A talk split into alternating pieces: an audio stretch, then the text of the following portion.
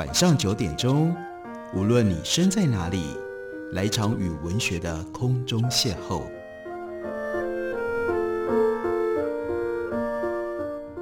杨照谈书，邀您一同遨游文学世界，认识古今中外的经典之作。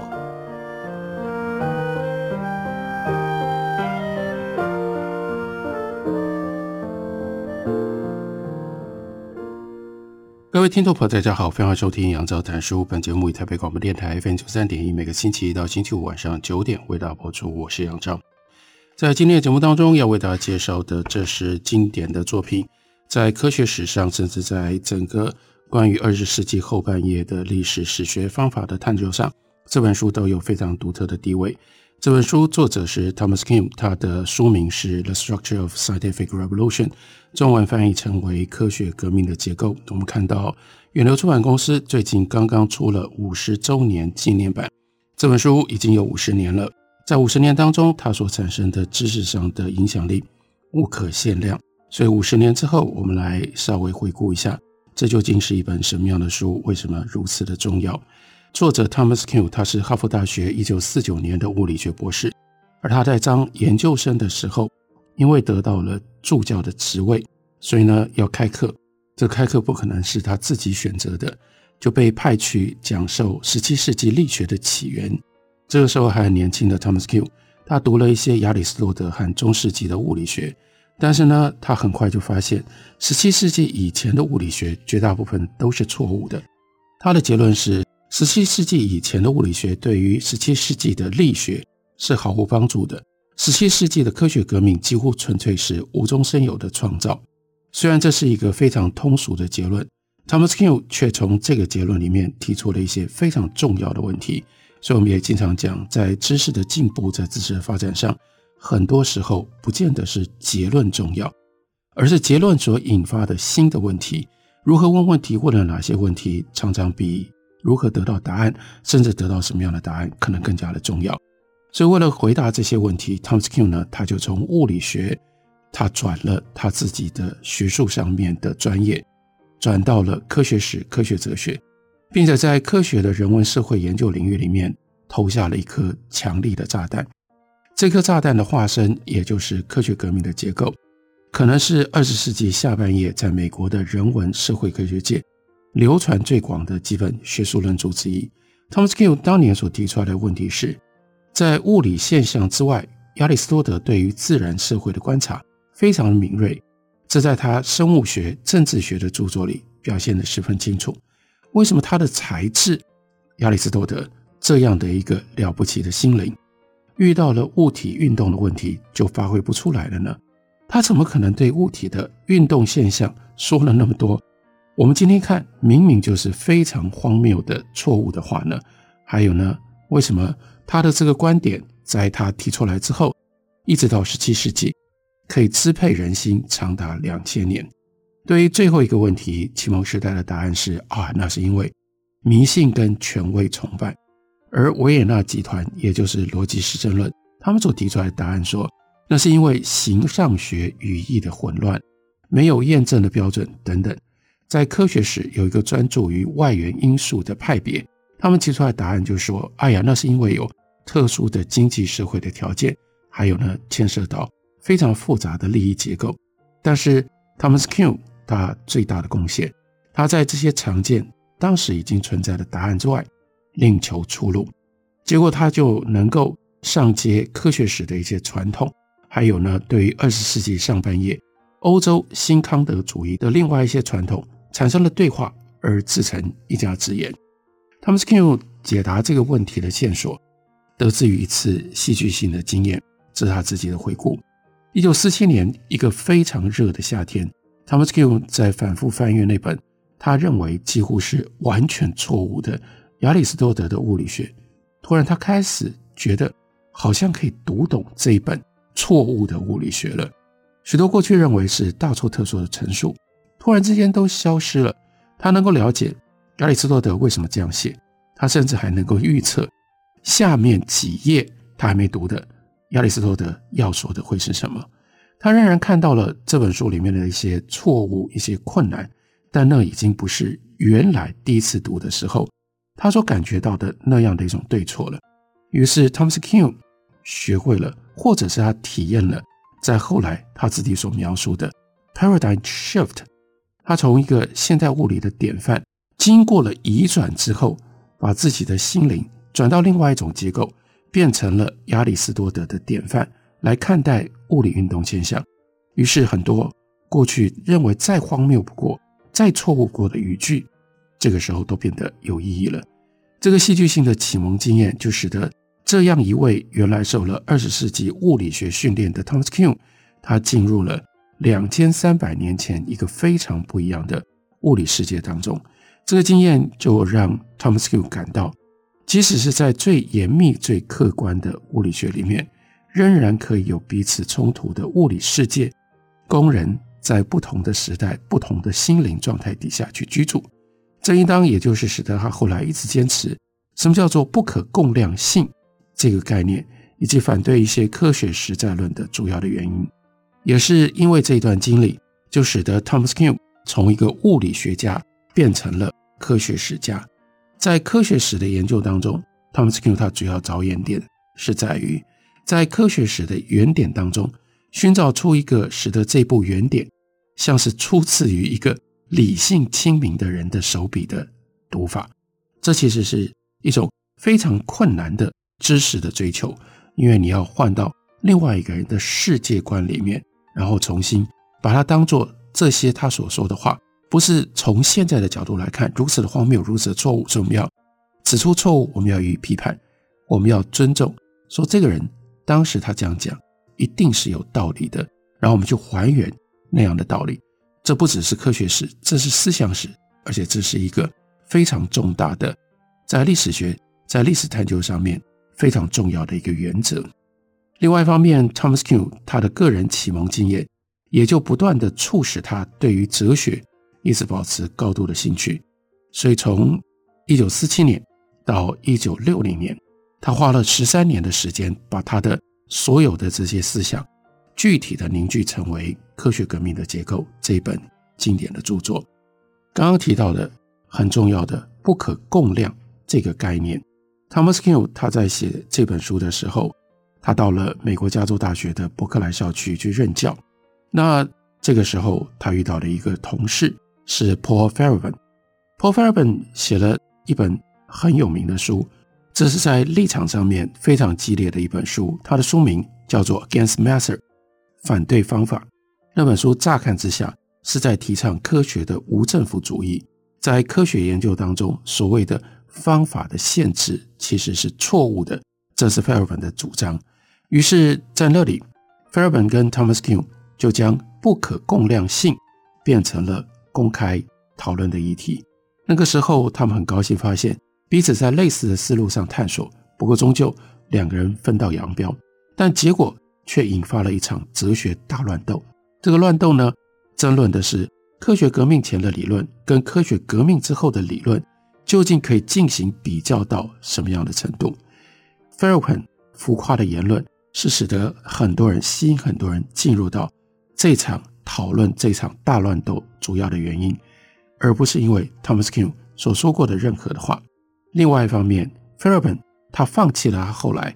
在反对方法上面所主张的论题，但是呢，Thomas Kuhn 却念兹在兹，一直到他的晚年。也就是，也许有人会说，对于可观察的事物，用手指对现象就能够学习它们的名字。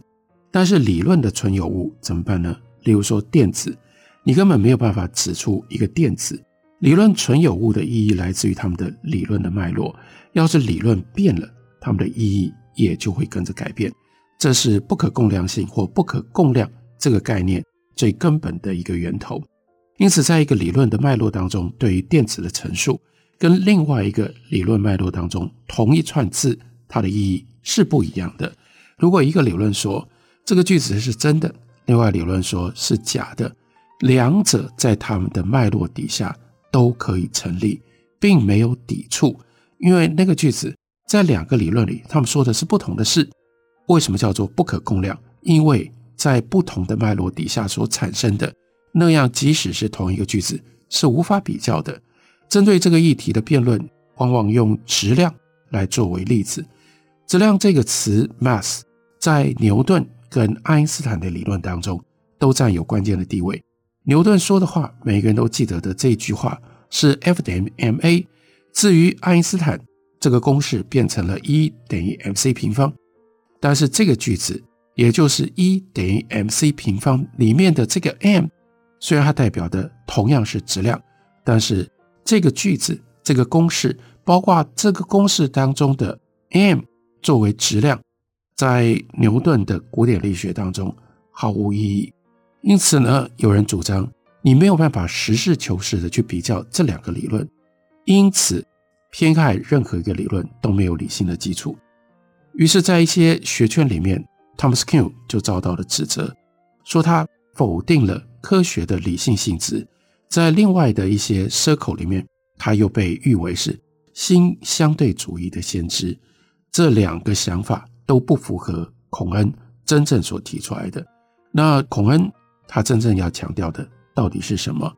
当然，他的理论被误解、被误用，有一部分也是使得他的这本书影响力这么大，其中的一部分。我们休息一会儿，回来继续聊。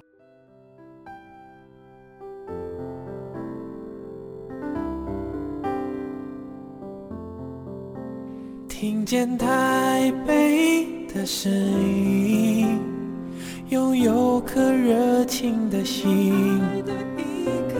有爱与梦想的电台，台北广播 FM 九三点一。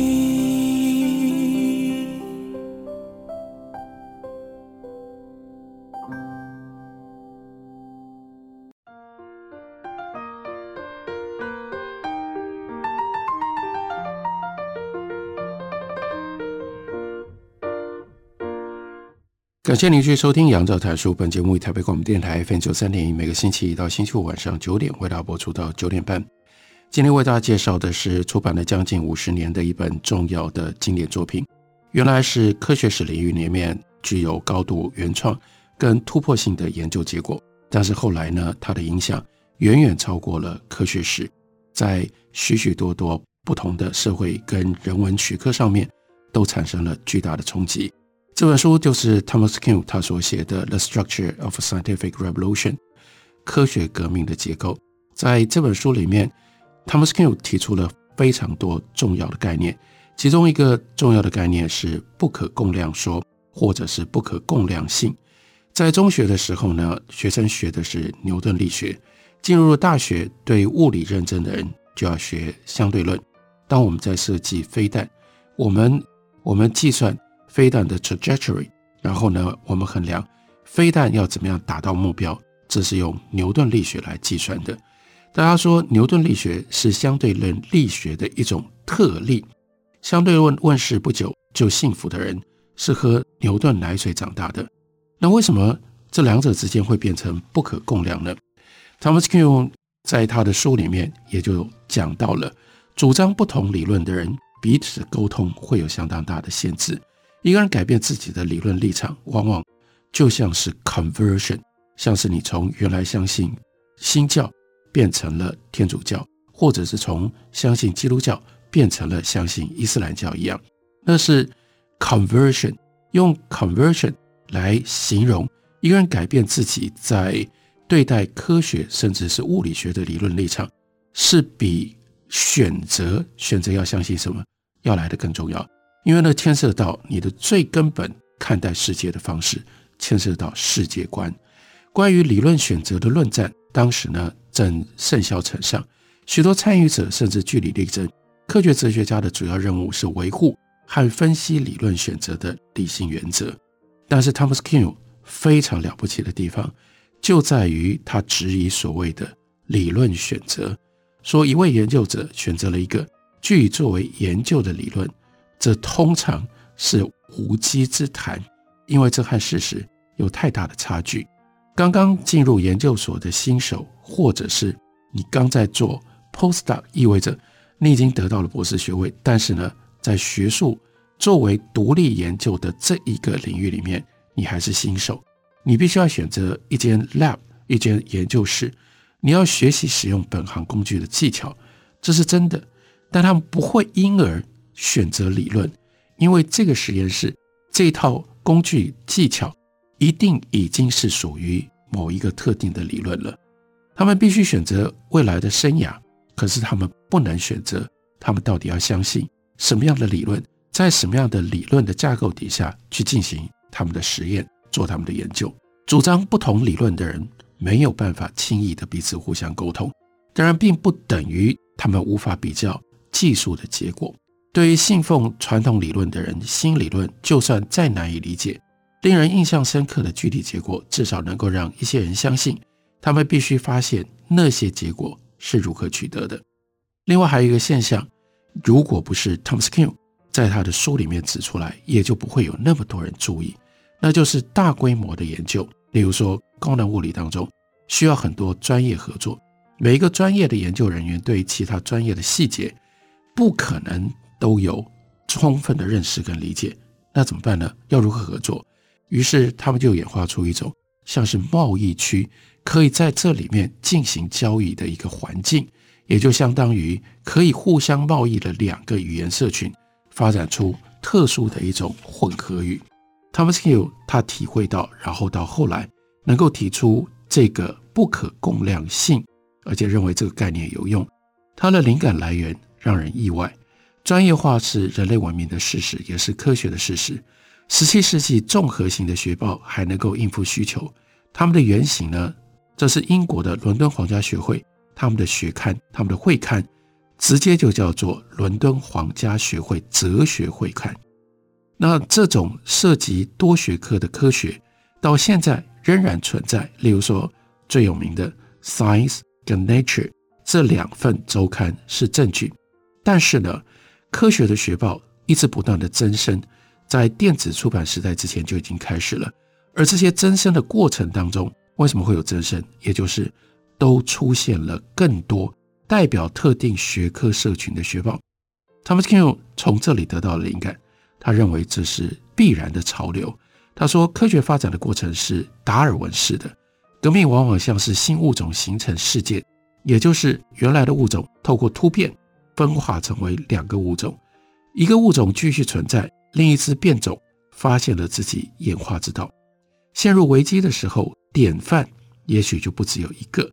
每一个都能够化解一群不一样的特别的例证，指向一个新的研究方法。这些新的次学科在发展了之后，每一个都有自己的成就作为他们研究的范例。于是，不同专业的研究人员越来越难以理解彼此的作为。这不是什么深奥的形上学的论点，而是任何实作的科学家都非常熟悉的常识。不过，经过了 Thomas Kuhn 在他的书里面提出来之后，接着呢，也就产生了非常重要、到处都被引用的典范 paradigm 这个概念，以及它所产生的一种历史的视角。我们对于 paradigm 这个词跟这个概念，真的就必须要看到。他非常奇特的一个现象，那就是 Thomas Kuhn 以他一个人的力量改变了 paradigm 这个单词的流行的程度，以至于今天在读五十周年纪念版的这些新读者，对于这个字所产生的理解跟想象，跟作者 Thomas Kuhn 以及半个世纪之前刚刚读到这本书接触到这个字的读者，会非常非常的不一样。Thomas Kuhn 的这本书刚刚出版的时候，就引来了读者抱怨，在书里面 “paradigm” 这个字用法太多了，甚至引发了一篇书评论文。书评论文里，作者指出，Thomas Kuhn 用 “paradigm” 的方式，不同的定义多达二十一种。这篇论文跟类似的批评，使得 Thomas Kuhn 不得不提出澄清。他就发表了一篇论文，再思典范。他认为 “paradigm” 这个字基本上只有主要的两种广义跟狭义的用法。狭义的用法呢，“paradigm” 就是范例，这是选择这个字的开始的意义。但是他说，读者几乎都是以 “paradigm” 的广义来理解它的用意，因此呢，重温 “paradigm” 的古代的意义，追索它开始的源头，这是让我们考辨字义。但是呢，我没有机会这样做了。现在到处都会看到有人用典范，来自于典范转移，让人不可能回避。当年 Thomas Kuhn 写作这本书的时候，没有人认识，也没有人会遇到 paradigm 这个字，就是因为科学革命的结构让这个字流行起来。我们可以看到这本书出版没有多久，一九七四年。美国非常重要的文化杂志《New Yorker》，《纽约客》是一个留意时尚又喜欢消遣时尚的杂志，而且呢，《New Yorker》最精彩的、最脍炙人口的就是他的漫画。看到一九四七年十二月九号这一期的《New Yorker》杂志上面，就有一篇漫画，漫画上面画的是纽约曼哈顿上面的一个鸡尾酒派对上，一个穿着喇叭裤装。身材非常丰满的女孩，对着一个头发已经稀疏却要冒充好像赶得上潮流的男士说：“哎呀，太棒了，葛斯通先生，你是第一位在我面前使用 ‘paradigm’ 这个字的人。”那个时候，“paradigm” 正开始流行。那我们回来看看 “paradigm” 这个字到底怎么来的呢？从古希腊文里面来的。这个字在亚里士多德的论证。当中曾经扮演过重要的角色，特别是在亚里士多德的《修辞学》那本书里面，那本书讨论的是演说者跟观众之间要如何互相彼此沟通的非常重要的论证实物。演说者跟观众必然已经存在许多共同的信念，不必明白说出。在英文翻译里面，这个古希腊字一般我们就把它翻译叫做 examples。但是亚里士多德的本意更接近 exemplar，也就是最佳、最具有教育效果的例子。他认为论证有两种基本的类型，一种是演绎，可是铺陈时有很多前提没有说出；另外呢，就是类比。所以从这样古希腊文的脉络当中，Thomas Kuhn 把 paradigm 这个词挪用出来，挪用出来用来指。在科学研究的过程当中，比较特别的成就，这种成就第一是史无前例的，因此能够吸引一群人改弦更张，跟随着这样的一个成就去做他们的研究。第二，这样的成就不是封闭的，是开放的，有很多问题让重新定义过的这个社群可以来进行解决，所以他是这样定义，具有这两个特征的成就。在他的书里的论述就称之为叫做典范 paradigm 这样的一个概念，经过 Thomas Kuhn 提出之后，到后来大家会发现，在很多地方都很有用。这一部分也就说明了为什么在五十年之后仍然值得大家注意关切。甚至如果你还没有读过这本书的话，认真的好好来读 Thomas Kuhn 的《科学革命的结构》。远流出版公司刚刚出了。五十周年新版，感谢你的收听，明天同一时间我们再会。